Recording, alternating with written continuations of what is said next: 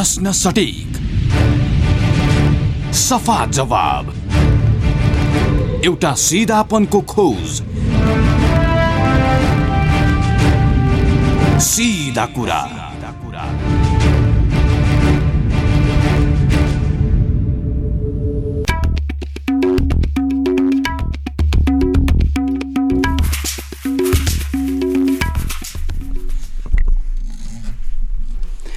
नमस्कार कार्यक्रम सिधा कुरामा स्वागत छ म Krishna Timal Sinha.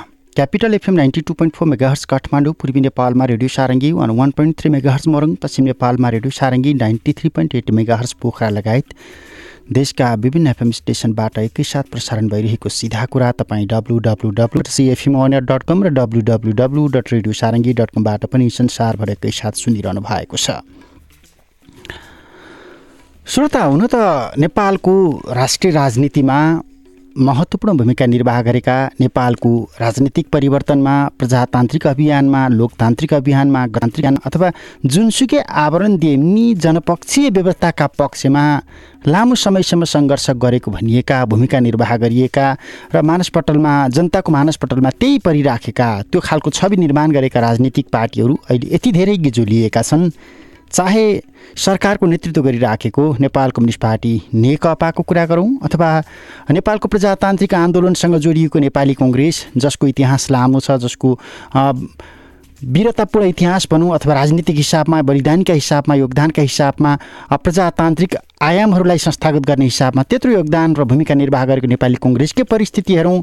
पछिल्लो बैसठी त्रिसठीको जनआन्दोलन पछाडि प्रदेश राजनीति क्षेत्रीय राजनीतिमा उदाएका मधेस केन्द्रित राजनीतिक पार्टी राजपा नेपाल अथवा समाजवादी फोरम यिनीहरूको राजनीतिक परिस्थिति हेरौँ अथवा छयालिस सालको राजनीतिक परिवर्तन पछाडि सङ्गठित भएका तत्कालीन पञ्चायत ती व्यवस्थाको पक्षधर ठानिएका पुराना राजनीतिज्ञहरू समेटिएको पार्टी राप्रपा अथवा राप्रपा संयुक्त अथवा एकीकृत राप्रपा विभिन्न छाता छन् झन्डामा बसेका ती राजनीतिक पार्टीहरूको परिस्थितिहरू सबै छिन्न भिन्न छन्। कारण पदका लागि भूमिकाका लागि योगदानभन्दा बढी अथवा राष्ट्रिय राजनीतिमा राष्ट्र निर्माणमा योगदान गर्ने भन्दा पनि आफू र आफू अनुकूलको पद नपाउँदाका परिस्थितिका बिचमा विवादित बनेका यी राजनीतिक पार्टीहरूको विषयमा हामीले लामो समयदेखि निरन्तर बहस गर्दै आएका छौँ र त्यो विवाद अहिले पनि यथावत छ त्यो विवाद भोलिका दिनमा पनि यथावत रहनेछ किनकि एउटा नेता पदमा पुग्दा अर्को नेताले भूमिका पाउँदैन अर्को नेताको भूमिका खुम्चिन्छ त्यसपछि विवाद सामान्य अवस्थामा सतहमा छताछुल्ल बन्छ गुटका नाममा अथवा कुनै एउटा विचारका नाममा कुनै एउटा सिद्धान्तका नाममा। आज हामी समग्रतामा नेपाल किन बनेन? हामीले यति लामो राजनीतिक परिवर्तनको सामना गऱ्यौँ यति धेरै व्यवस्थाहरू हामीले अनुभव गऱ्यौँ तैपनि मुलुक किन बनिराखेको छैन? नागरिकमा राजनीतिक पार्टीप्रतिको वितृष्णा समग्रमा सामाजिक आयामहरूप्रतिको वितृष्णा समाजका तमाम पक्षहरूप्रति नागरिकमा किन यसरी वितृष्णा बढिराखेको छ? सरकार किन अलोकप्रिय बनिराखेको छ?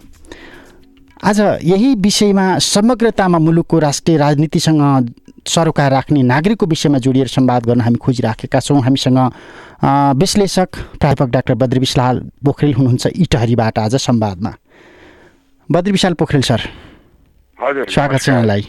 हजुर धन्यवाद। पूर्वी नेपालमा हुनुहुन्छ मैले तपाईँलाई काठमाडौँसँगको सञ्जाल सँगसँगै हामी पूर्वी नेपालमा पनि सारङ्गी मार्फत जोडिराखेका छौँ पश्चिम नेपालमा समग्र देशैभरि। आज यो राजनीति अनुसारको संहिता अनुसारको यो यसरी अवसर दिनु पनि एउटा महत्त्वपूर्ण पक्ष हो। राजनीतिप्रतिको बहस हामीले धेरै गऱ्यौँ राजनीतिक पार्टीहरूको विषयमा धेरै कटाक्ष गऱ्यौँ आलोचना पनि सुन्यौँ। दुईवटा तिनवटा गुटका मान्छे नल्याइकन कुनै पनि राजनीतिक विवादको छिनोफानो नहुने परिस्थिति मुलुकमा सिर्जना भइराखेको छ। बहस गर्नुपर्ने थियो कालापानीको लिपुलेको लिम्पुवा धिराको त्यो पनि धेरै गऱ्यौँ। सरकारले अझै पनि सुनिराखेको अवस्था छैन।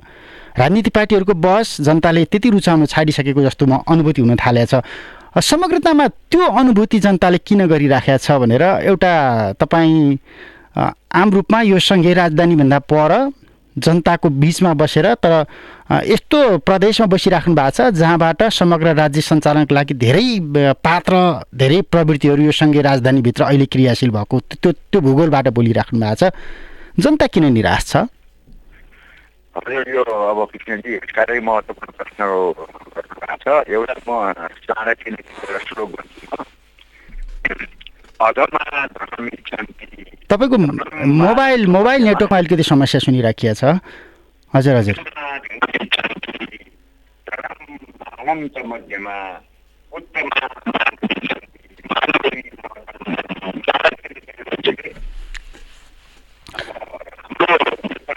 हामी तपाईँलाई पुनः सम्पर्क गर्छौँ। अलिकति टेलिफोनमा सम समस्या आइराखेको छ बद्री विशाल पोखरेल इटहरीबाट हुनुहुन्छ प्राध्यापक डाक्टर।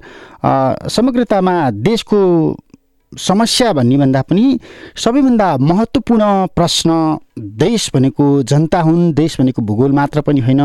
नागरिकको रा नागरिकको स्वाधीनता हो सार्वभौमिकता हो स्वतन्त्रता हो।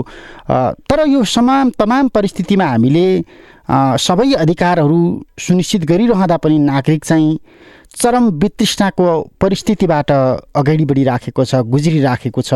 नगुज्रियोस् पनि को कसरी? तमाम परिवर्तनका लागि महत्त्वपूर्ण योगदान गरेका भूमिका निर्वाह गरेका भन्छौँ करिब सत्तरी लाख जनतालाई हामीले खाडीका विभिन्न भूगोलमा पठाएका छौँ। श्रम गरिराखेका छन् आय आर्जन गरिराखेका छन् समृद्धिका लागि आफ्नो समृद्धिको सपना उनीहरूले त्यहाँ लगेर बेचिराखेका छन् अनि उनीहरू रेमिटेन्स पठाउँछन् र उनीहरूले पठाएको रेमिटेन्सको भरमा मुलुकको समग्र अर्थतन्त्र चलिराखेको छ। तिनै श्रमिकले पठाएको पैसाबाट मुलुकको राष्ट्रिय अर्थतन्त्र चल्दै गर्दा राजनीतिक पार्टीहरू ती श्रमिकको बारेमा बोल्दैनन् अनि चरम वितृष्णा खाडी मुलुकबाटै सुरु भएको छ प्रवासबाट पनि सुरु भएको छ अनि घर घरमा त्यो वितृष्णा छ। खै त राजनीतिले मलाई के दियो? परिवर्तनले मलाई के दियो? आज हामी जनताको निराशाको प्रश्न जोड्न खोजिराखेका हौँ। बद्री विशाल पोखरेल टेलिफोन सम्पर्कमा आइसक्नु भएको छ। हजुर डाक्टर पोखरेल। हजुर हजुर। यो महत्त्वपूर्ण प्रश्न छ। यसको एउटा लागि एउटा एउटा चरित्र छ एउटा आम चरित्र छ कि? चाणक्य नीतिले एउटा के भन्छ भने अधमा धनमिच्छन्ति। अधमले धनको मात्रै इच्छा गर्छ। मध्यम मान्छेले धन र मानको इच्छा गर्छ। र उत्तम मानिस चाहिँ मानको मात्रै इच्छा गर्छ। मानभन्दा ठुलो धन संसारमा छैन भन्छ चाणक्य नीतिले। र अब हाम्रो चाहिँ चरित्र के भयो त भन्दाखेरि मै मात्रै मैले मात्रै मेरो मात्रै म मात्रै भन्ने चिन्तन चाहिँ के भन्दाखेरि यो पुरानो चाहिँ एउटा सामन्तवादी संस्कृतिको विरासतको रूपमा हामीले प्राप्त गऱ्यौँ नेताहरूले त्यही हिसाबले प्राप्त गरे। त्यो हिसाबले प्राप्त गर्दाखेरि अब यो चाहिँ उत्तम मानिसको उत्तम चरित्रको उत्तम चेतनाको उत्तम चिन्तनको विकास हुन समय लागेको हो। हजुर। र अब चाहिँ यसो हेर्दाखेरि अब तपाईँले भनिसक्नुभयो नेकपामा पनि त्यस्तै छ नेपाली काङ्ग्रेस त्यस्तै छ।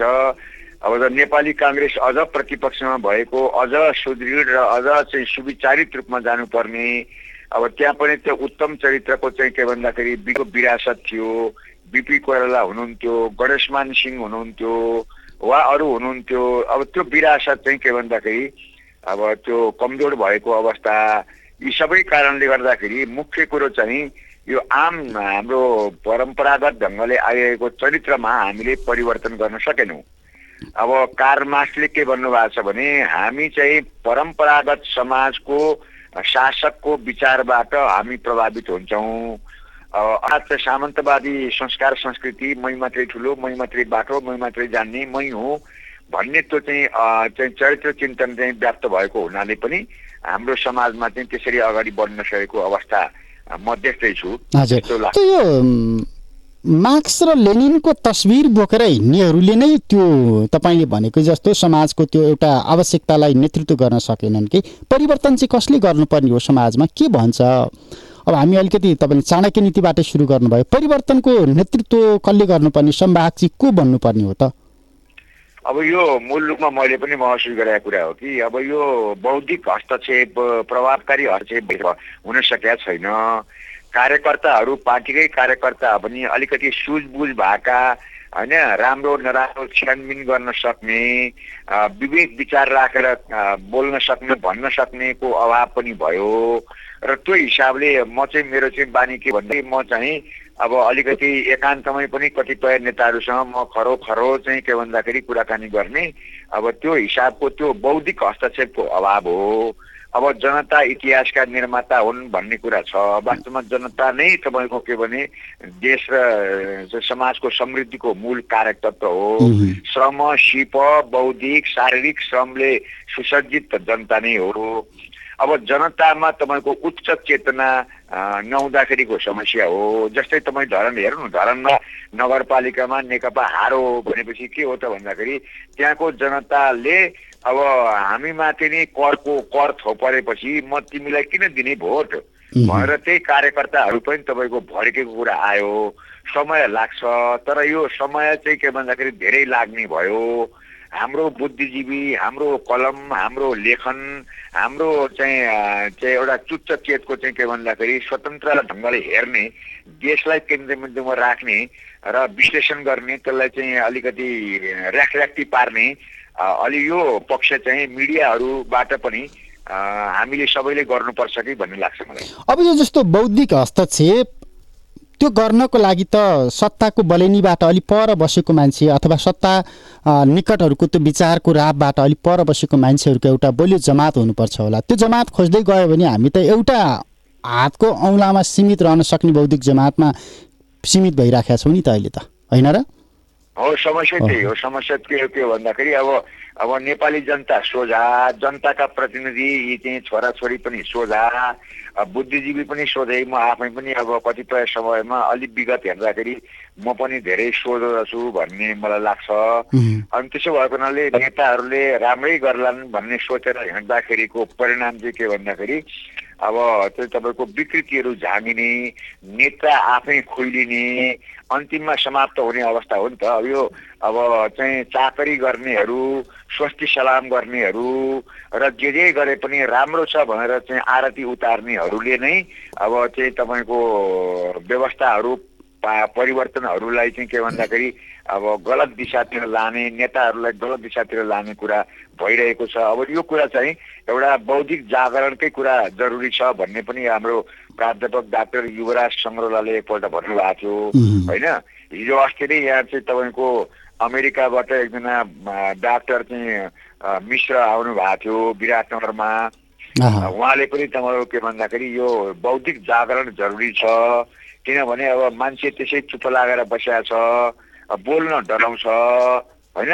अब यो वास्तवमा यसलाई तोड्नु पर्ने अवस्था छ र अब जनचेतना जनजागरण र बौद्धिक चाहिँ हस्तक्षेपको जरुरी जरुरी छ। यसलाई प्रोत्साहित गर्नुपर्छ भन्ने मलाई लाग्छ। अब यो बौद्धिक उसको कुरा गर्यो अथवा यो चेतनाको कुरा गर्यो जागरणको कुरा गर्यो हस्तक्षेपको कुरा गर्यो भने बैसठी त्रिसठीको जनआन्दोलन पछाडि त्यत्रो सकसपूर्ण ढङ्गबाट संविधान जारी भयो। संविधान कार्यान्वयनको क्रममा तिन चरणको निर्वाचन भयो। तिन चरणको निर्वाचन नेपाली कङ्ग्रेसले नमजासँग पराजय सामना गर्नु पर्यो। त्यसपछि अब चाहिँ नेतृत्वमा हस्तक्षेप गर्नुपर्छ भनेर एउटा पुस्ता आयो जसलाई युवा पुस्ताको दबाव पनि थियो युवा पुस्ताको सपोर्ट पनि थियो। तर त्यो पुस्ता यसरी विलय भएर गयो नेपाली कङ्ग्रेसको राजनीतिमा। अहिले देखिन्छ त्यही पुस्ता कुनै एउटा गुट विशेषको धारलाई धारिलो बनाउनको लागि क्रियाशील बनेर लागेको छ। राजनीतिभित्रको परिस्थिति है। अब राजनीतिभित्र आशा गरेका पुस्ता त्यसरी विलित भइराखेका छन्। बौद्धिक जमात त्यो ढङ्गबाट कुनै पार्टी विशेषको नेता विशेषको झोला बोकेर त्यसकै भजन मण्डली बनेर हिँडिराखेका परिस्थिति छ। अनि यसरी यो त भएन परिवर्तन आएन जनता निराश छन् भनेर भने सत्र साल र सात सालको चस्मा लगाएर चौहत्तर साललाई हेरेर हुन्छ। चौहत्तर सालमा धेरै परिवर्तन भइसकेका छ छयत्तर सालमा धेरै परिवर्तन भइसकेका छ भनेर त्यो ढङ्गले कटाक्ष गर्नेहरू धेरै भए के अब यहाँनिर यहाँनिर कस्तो निर्णय निर्णय गर्ने अथवा त्यो ढङ्गबाट नागरिकको वितृष्णालाई सम्बोधन गरिदिने शक्ति चाहिँ कहाँबाट आउँछ? कि समाज यही नै हो? राजनीतिक चरित्र यही नै हो। होइन मूल रूपमा त चेतना नै हो कि? उच्च चेतना नै हो। विवेकपूर्ण तपाईँको दृष्टिकोण हो। र सत्य तथ्य सत्य तथ्यमा आधारित रहेर बोल्ने कुरा हो। र चाहिँ चाहिँ के भन्दाखेरि नेतृत्वलाई तपाईँको के भने सही दिशा दिनका लागि आफूले गर्ने एउटा कर्तव्य गर्ने कुरा हो। र हेर्दाखेरि चाहिँ अब त्यस्तो अब एकदम के भन्दाखेरि ठुलो निराशाको कुरा चाहिँ अब त्यति म त्यति लाग्दैन मलाई। किनभने नेपाली जनताले ठुलो उपहार प्रदान गरेका छन्।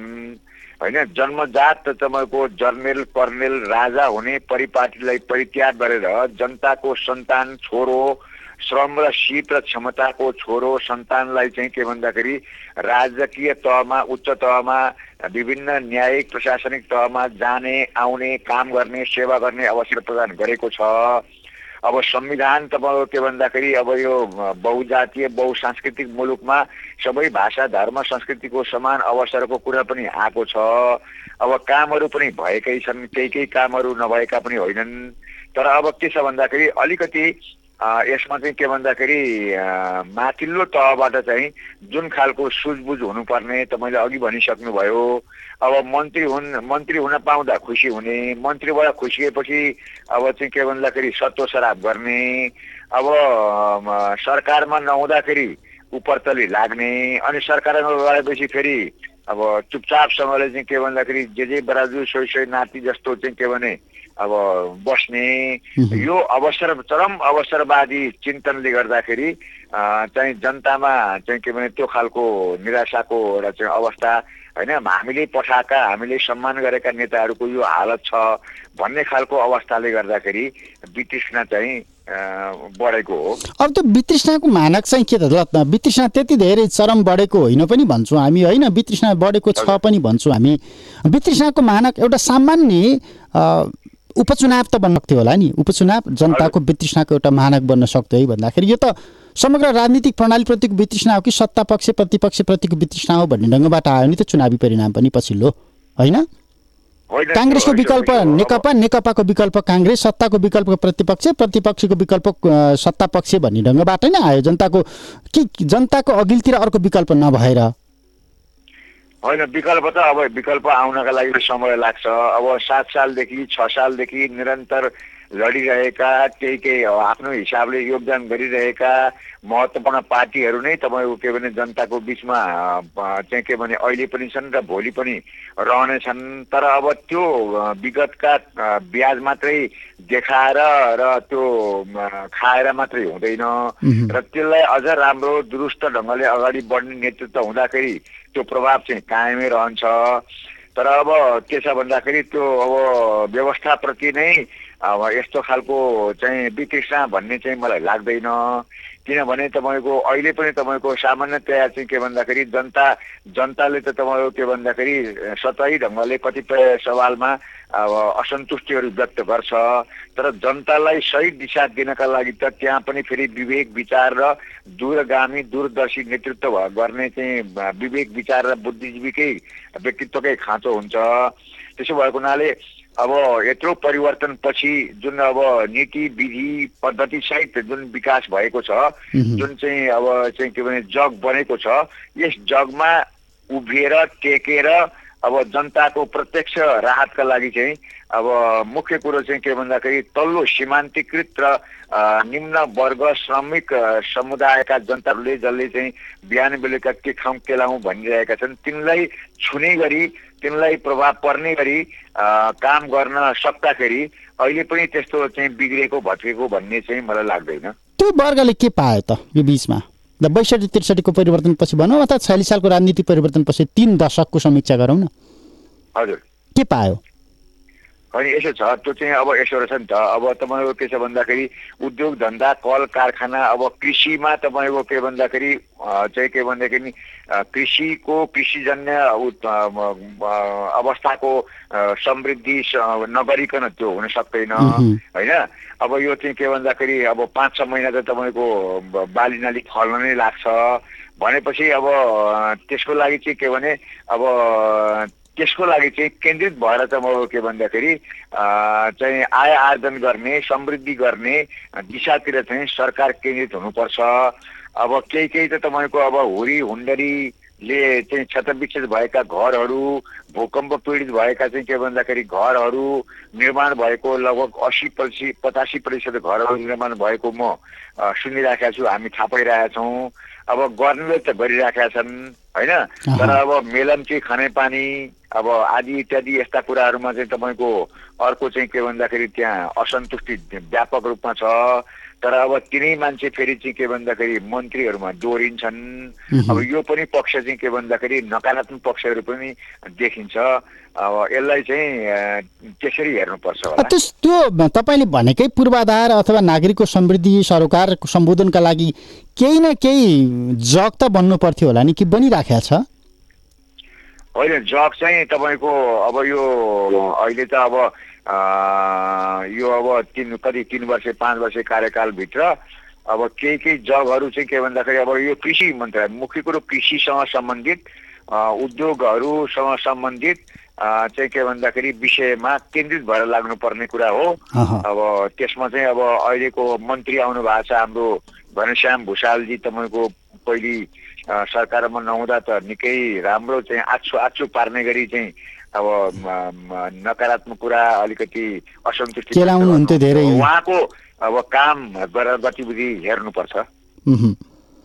समग्रतामा यो मैले अहिलेको सरकार गठन भइसकेपछिको भन्ने भन्दा पनि छयालिस सालको राजनीति परिवर्तनपछि हामीले के पायौँ त भनेर त आम रूपमा समीक्षा गर्दै गर्दाखेरिको तिस वर्षे हिजोका दिनमा हामीले तिस वर्ष पञ्चायतले केही पनि गरेन। तिस वर्ष पञ्चायतका कालमा जनताको पक्षमा केही पनि भएन। राजा महाराजा मात्रै मोटाए अथवा उनीहरूको आसेपासेले मात्रै प्रगति गरे भनेर जुन सुन्थ्यौँ सुनिराखिएको पनि छ। भर्खरै पुस एक गयो। त्यो पेरि परिवेशमा धेरै बहस भयो यो विषयमा। त्यो सन्दर्भमा तिस वर्ष त हामीले त्यसपछि पनि बिताएछौँ कि? एउटा ऊर्जाशील समय एउटा युवकले बिताइसक्यो यो व्यवस्थाका खातिर। के भयो त?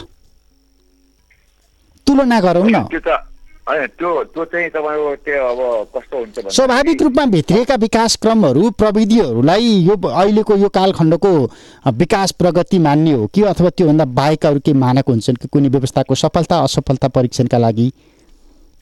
होइन मूल रूपमा त तपाईँको हेर्नु न अब यो सापेक्षतामै हेर्नुपर्छ तुलनात्मक रूपमा हेर्नुपर्छ। त्यसरी तुलनात्मक रूपमा हेर्दाखेरि तपाईँको केही फरकहरू अन्तरहरू अथवा चाहिँ के भन्दाखेरि परिवर्तनहरू नभएको होइन। मलाई त्यस्तो लाग्छ कि तपाईँको हेर्नु न तपाईँको के भन्दाखेरि चाहिँ छयालिस साल पछिकै कुरा गर्दाखेरि पनि अथवा त्रिसठी यो पछि पनि तपाईँको के भन्दाखेरि आखिरी तपाईँको काम त तपाईँको के प्राथमिकता हो भन्ने कुरा ध्यानमा राखेर हेर्नु पर्यो। पहिले त नीति विधि पद्धति प्रणाली परिपाटी सिस्टमलाई चाहिँ तपाईँको नयाँ परिवर्तन अनुसारको सिस्टमलाई स्थापित गर्नु पर्यो। अब त्यसपछि तपाईँको अनि आर्थिक समृद्धिका कुराहरूमा ध्यान केन्द्रित गरेर अगाडि बढ्नु पर्यो। त्यसरी हेर्दाखेरि चाहिँ त्यस्तो चाहिँ सरम लाग्दो अवस्था चाहिँ म देख्दिनँ। अब अहिले तपाईँको चाहिँ के अब भ्रष्टाचारकै कुरा गर्दाखेरि पनि तपाईँको अख्तियारका पूर्व आयुक्त समेत चाहिँ तपाईँको अब घेरामा परेको कारवाही गरेको पनि देखिएको छ। बालुवाटार प्रकरणको जग्गाको बारेमा पनि खोजी त सरकारले गर्यो। अब खोजी गरेपछि त्यसमा चाहिँ अझ चाहिँ के भने अख्तियारले हेरेर अब को को छन्? पार्टीका छन् भने पार्टीका नेता छन् भने नेता। तिनलाई चाहिँ बिना मोर मोला हिजा चाहिँ तपाईँको के भने गर्नुपर्ने कुरा पनि छ। अब सुन काण्डमा तपाईँको विराटनगरको अदालतका जिल्ला अदालतका पाँच छजना न्यायाधीश नै तानिएको। परेको कुरा पनि अब त्यो कुरा आएको छ। त्यस कारणले त्यो चाहिँ समाजमा तपाईँको यसरी परिवर्तन अनुभूत हुने खालका केही केही कामहरू पनि भएका छन् नभएका होइनन्। अब यसले गति लिनु पर्यो। यसले चाहिँ तपाईँको एउटा स्थापित एउटा संस्कार विकास गर्नु पर्यो। अब ठोस ढङ्गले चाहिँ के भन्दाखेरि जानु पर्यो आउनु पर्यो। त्यसरी जानुपर्छ। र त्यसो गरेर जान सकियो भनेदेखि विश्वास अलिक बढ्छ। अब जनतामा चाहिँ वितृष्णा अलिकति आशंका वितृष्णा भन्ने चाहिँ भ्रष्टाचार रोकिएन नातावाद कृपावाद रोकिएन अवसरमा समानता भएन न्याय पाइएन यही होइन र ठुलालाई चाहिँ सधैँ चैन मात्रै भयो। त्यो त्यो प्रवृत्तिमा के सुधार भयो पञ्चायतमा र अहिलेमा? हो अब अहिले अहिले अहिले हामीले कुरा गऱ्यौँ त. अब कतिपय मन्त्रीहरू चाहिँ अब दोहोरिए कतिपय मन्त्री दोहोरिएनन् दोहोरिन मध्ये चाहिँ के भन्दाखेरि योग्य मन्त्री दोहोरिए भन्ने हिसाबले चाहिँ सबैलाई भन्न नसकिने परिस्थिति भयो। अब नेताहरू चाहिँ गुटको गुट विरोधी एकदम परिवारवाद विरुद्धको कुरा गर्ने तर मौका पाउँदाखेरि चाहिँ आफ्नैलाई च्याप्ने यस्ता कुरा चाहिँ के भन्दाखेरि जनताले ख्याल गरिराख्छ र मौकामा त्यसको चाहिँ के भन्दाखेरि जनताले त्यसको चाहिँ के अरे एउटा चाहिँ अवस्था सिर्जना गर्छ भन्ने मलाई लाग्छ। त्यस कारणले नेताहरूले चाहिँ के भन्दाखेरि अब यो आफ्नो आफू उही अधमा धनम इच्छन्ति अधम मान्छेले धनको मात्रै इच्छा गर्छ सम्पत्तिको मात्रै इच्छा गर्छ सत्ताको मात्रै इच्छा गर्छ। तर उत्तम मान्छेले चाहिँ मानको म मरेपछि तपाईँको भोलि कसले सम्झिन्छ? होइन एउटा दूरगामी दूरदर्शी काम योगदान गरेर जाँदाखेरि नै मान्छेले चाहिँ के भन्दाखेरि अहिले भोकै भए पनि महात्मा गान्धीको कुरा गर्छौँ हामी होइन। त्यसो भएको हुनाले यो कुरा चाहिँ छ यस कुरामा चाहिँ के भन्दाखेरि अब हामीले अलिकति यो प्रचारात्मक ढङ्गले अलिकति हस्तक्षेपकारी ढङ्गले लेखहरू मिडियाहरू मार्फत पनि यसलाई अगाडि बढाउनुपर्छ तर अब चाहिँ के भने व्यवस्था चाहिँ यही व्यवस्था यही परिपाटी संसारमा अगाडि आइरहेको यो एउटा समुन्नत र सुदृढ खालको जुन व्यवस्था परिपाटी छ गणतान्त्रिक लोकतान्त्रिक गणतान्त्रिक परिपाटी सङ्घीयता यसैलाई लिएर जानुपर्छ। अन्यथा सोच्न थालियो भने अर्को भर्खलामा पुगिन्छ। नेपालका सन्दर्भमा अहिले जुन हामीले अङ्गीकार गरिराखेका परिपाटी छौँ अथवा व्यवस्था छ जुन संविधान हामीले लेखिराखेका छौँ त्यसलाई संस्थागत गर्नको लागि यो परिपाटी यो व्यवस्था यो संविधानको पृष्ठभूमितिर जाने हो भने बैसठी त्रिसठीको आन्दोलन तत्कालीन परिस्थितिमा नेपालको लागि आवश्यकता थियो कि अथवा बाध्यता थियो कि अथवा रहरमा गरिएको थियो कि के लाग्छ आजका दिनमा हेर्दा? किनकि त्यो आन्दोलनका पृष्ठभूमिमा तय भएका एजेन्डाहरू चाहिँ परिपक्व भएका थिएनन् अथवा नेपालका सन्दर्भमा त्यो परिपक्व थिएनन् त्यति बेला पनि भन्छौँ नि हामी। त्यही कारण अहिले त्यसको त्यो- रिजल्ट त्यति फलदायी नदेखिएको हो कि? होइन त्यो त अब यसो हो त्यो अब पूर्व राजा वीरेन्द्रको कुराको प्रसङ्गको कुरा अर्कै हुन्छ। त्यसपछिको बनेका राजा ज्ञानेन्द्रको प्रसङ्ग आनका तन फरक छ। त्यो चाहिँ के भने आन्तरिक अन्तर्विरोध सबभन्दा प्रबल हुन्छ मुख्य हुन्छ भने जस्तै नेपाली समाजमा तपाईँको उही तपाईँको बोक्रेसँग खाना खोज्दा यो चाहिँ के भन्दाखेरि समस्या उत्पन्न भएको हो। होइन? अब त्यहाँ चाहिँ के भन्दाखेरि त्यहाँ पनि त आयो नि त। पूर्व राजाले तपाईँको सारा सबै शक्ति आफ्नो हातमा लिने म दाजु जस्तो होइन। म चाहिँ अर्कै चाहिँ के भने अ, अर्कै चाहिँ तेस्रो चाहिँ के भने अ, अद्भुत लोकबाट आएको भन्ने हिसाबले काम गर्न गर्दाखेरि समेट्न नसक्दाखेरि सबैलाई चाहिँ के भने राष्ट्र भनेको त राष्ट्रलाई समेट्ने कुरा हो नि। अहिले पनि तपाईँको के भन्दाखेरि हामी एक जिल्ला हुन सक्यौँ भनेदेखि त जसले जसले पनि तपाईँको हामीलाई चाहिँ के भने अप्सरमा पार्छ नि त। प्रधानमन्त्री ओलीले एकपल्ट भन्नुभएको थियो कि हामीले चाहिँ के भने विदेशीसँग लड्नु पर्दैन। एक ढिक्का हुँदा हुन्छ एकताबद्ध हुन्छ हुँदा हुन्छ भने जस्तै भने अनुसारको चाहिँ तपाईँको एकताबद्ध हुने प्रयत्न प्रयास गर्नुपर्छ। त्यसो गर्दाखेरि चाहिँ के भन्दाखेरि हामी सुरक्षित हुन सक्छौँ। आखिरी चाहिँ मत नमिले पनि मन नमिले पनि आखिरी चाहिँ एजेन्डा उद्देश्य राष्ट्रको निर्माणको विषयमा त हामी एकताबद्ध हुन सक्नुपर्छ र चाहिँ के भने त्यसलाई एक एकीकृत ढङ्गले एकताबद्ध गर्ने प्रयत्न गर्नुपर्छ। त्यो प्रयत्न गरेको नगरेको हामी हेर्नुपर्छ। नगर्दाखेरि हामीले पनि तपाईँको खबरदारी गर्नुपर्छ। अब अहिले त जस्तो राजा महाराजाले बेइमानी गरे एकताबद्ध गर्न सकेनन् एकत्रित गर्न सकेनन् भन्दै गर्दा तिनी राजा महाराजाका ठाउँमा पुगेकाहरू राजा महाराजाकै ठाँटमा देखिने तिनी राजा महाराजाका सम्पत्तिहरू अहिलेका राजा महाराजा अनुकूलका मानिसहरूले भोगचलन गर्नुपर्ने अनि तिनै राजा महाराजा भन्दा बढी सा सुविधा लिएर हिँड्नुपर्ने अवसर अरू जनताले नपाउने हो भने त अनि के फरक भयो त फेरि? अनुभूति त्यहाँबाट गराउनु पर्ने होइन र। गम्भीर प्रश्न छ कि? अब यो सङ्घीयता चाहिँ तपाईँको एउटा नयाँ परिपाटी भयो। यो सङ्घीयतालाई अझ नेपाली नेपालको एउटा चाहिँ अवस्था अनुसार मौलिक ढङ्गले यसमा अझै परिमार्जन गरेर जान सकिएन। अहिले चाहिँ स्थानीय तहमा तपाईँको भ्रष्टाचार व्यापक रूपमा मौला मौलाएको छ। अब त्यो जुनसुकै पार्टीको भए पनि स्थानीय निकाय तपाईँको के भन्दाखेरि आलोचित छ। अब यसलाई समयमै नियन्त्रण गर्न सकिएन यसलाई चाहिँ नियमन गर्न सकिएन भने सङ्घीयता चाहिँ बाङ्गीयतामा परिणत हुने खतरा पनि देखिन्छ। त्यसो भएको हुनाले मलाई चाहिँ के लाग्छ भन्दाखेरि यो अलिकति सरकारले स्थानीय तहले अथवा सरकारले पनि सेवानिवृत्त कर्मचारीहरू अहिले चाहिँ देशभरि व्याप्त छन्। विभिन्न विषयका विधाका क्षेत्रका यिनलाई परिचालन गरेर नागरिक समाजको सञ्जाल मार्फत खबरदारी नगर्ने हो तिनलाई ठाउँको ठाउँ ठेगान नलाउने हो भने एउटा अख्तियारले पनि कता कता छाम्नु सारा समाज तपाईँको समाज नै तपाईँको भ्रष्ट मनोवृत्तिबाट छुट रहन सकेका छैन। म आफै मेरो छोरालाई मास्टरी गर शिक्षण गर एउटा चाहिँ पत्रकारिता गर इमान्दार भएर काम गर भन्न सक्दिनँ म मेरो छोरालाई भन्सार संसार र अन्तर्राष्ट्रिय चाहिँ के अरे विमानस्थलमा चाहिँ जागिर खा भनेर अब त्यो दुई नम्बरी काम गर्न म आफै प्रोत्साहित गर्छु समाजको मनोविज्ञान त्यो छ त्यसो भएको हुनाले यसलाई चाहिँ तपाईँको वास्तवमा अलिकति एउटा चाहिँ आधी हुरीको तयारीका साथमा यो विकृति विसङ्गतिहरू स्थानीय निकायहरूमा रहेको तपाईँले भन्नुभयो राजा। राजा त फाल्यौँ तर राजा जस्तै छ के? मैले छोटे राजाहरू जताततै भए। हजुर? छोटे राजाहरू जताततै देखिए के? कहाँ? तपाईँको त्यो चाहिँ के भन्दाखेरि एउटा चाहिँ तपाईँ श्रम अब चाहिँ के भन्दाखेरि एउटा हाम्रो चाहिँ नारायण काजी श्रेष्ठ र गिरिराजमणि पोखरेलको चाहिँ तपाईँको कार्यक्रमहरू एउटा चाहिँ के भन्ने श्रम एउटा चाहिँ के भने त्यही कम्युनिस्टहरूले पहिले बनाएको एउटा चाहिँ साम्यवादी अवस्थाको चाहिँ तपाईँको बसोबासको एउटा ठाउँमा होइन आधारशिला भन्ने चाहिँ के भन्दाखेरि कार्यक्रममा त्यहाँ उहाँहरूका कोटेसन मैले पढ्नु पर्यो हेरेँ म गएको थिएँ। अब यो चाहिँ के भन्दाखेरि आफै ठुलो हुने आफै बडो हुने आफै एकदम चाहिँ के भन्दाखेरि अब राजा महाराजा जस्तो हुने यो चरित्र चाहिँ वास्तवमा तपाईँले भने जस्तो यो छ। अब यसलाई चाहिँ के भने विरासत रूपमा लिएको होला। तर यसरी चाहिँ लोकतान्त्रिक गणतान्त्रिक नेता चल्न सक्दैन चल्न थाल्यो भने त्यो आफै समाप्त हुन्छ। यो विरासत चाहिँ त्यागिएन भने सिद्धिन्छ।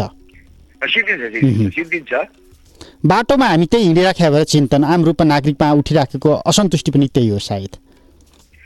होइन धेरै हदसम्म यी यी प्रवृत्तिले काम गर्यो कि जनतामा? हजुर हजुर हो।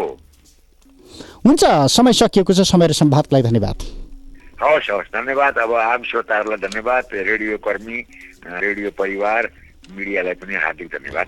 प्राध्यापक डाक्टर बद्रविशाल पोखरेल इटहरीबाट समग्रतामा आज हामीले देशको सन्दर्भमा नागरिकबाट व्यक्त भइराखेको चिन्तन राजनीतिक पार्टीका सन्दर्भमा नागरिकबाट चिन्तन जुन रूपमा व्यक्त भइराखेको छ त्यो सम्बोधन गर्न असफल भइराखेको सरकार अनि आम रूपमा राजनीतिक पार्टीहरू दिनदिनै व्यवस्था परिवर्तन भइसक्दा पनि संविधान परिवर्तन भइसक्दा पनि किन अलोकप्रिय भइराखेका छन्? किन जनपक्षीय एजेन्डाहरू बोक्न सकेका छैनन्? किन जनपक्षीय एजेन्डाहरू सम्बोधन गर्न सकिराखेका छैनन्? किन राजा महाराजाकै ठाँटमा राजनीतिक कर्मीहरू सत्ता र शक्तिमा पुगिसके पछाडि देखा पर्छन् भन्ने एउटा आम जिज्ञासा अनि त्यही जिज्ञासामा जोडिएर समाजको चरित्रलाई केलाउने प्रयत्न गऱ्यौँ। हामीसँग इटहरीबाट प्राध्यापक डाक्टर बद्री विशाल पोखरेल हुनुहुन्थ्यो। समय र सम्वादका लागि विश्लेषक पोखरेललाई फेरि पनि धन्यवाद दिन्छु। प्राविधिक मित्र रमेश भण्डारीका साथमा कृष्ण तिमल सिन्हा सिधा कुराबाट बिदा हुन्छु। नमस्ते।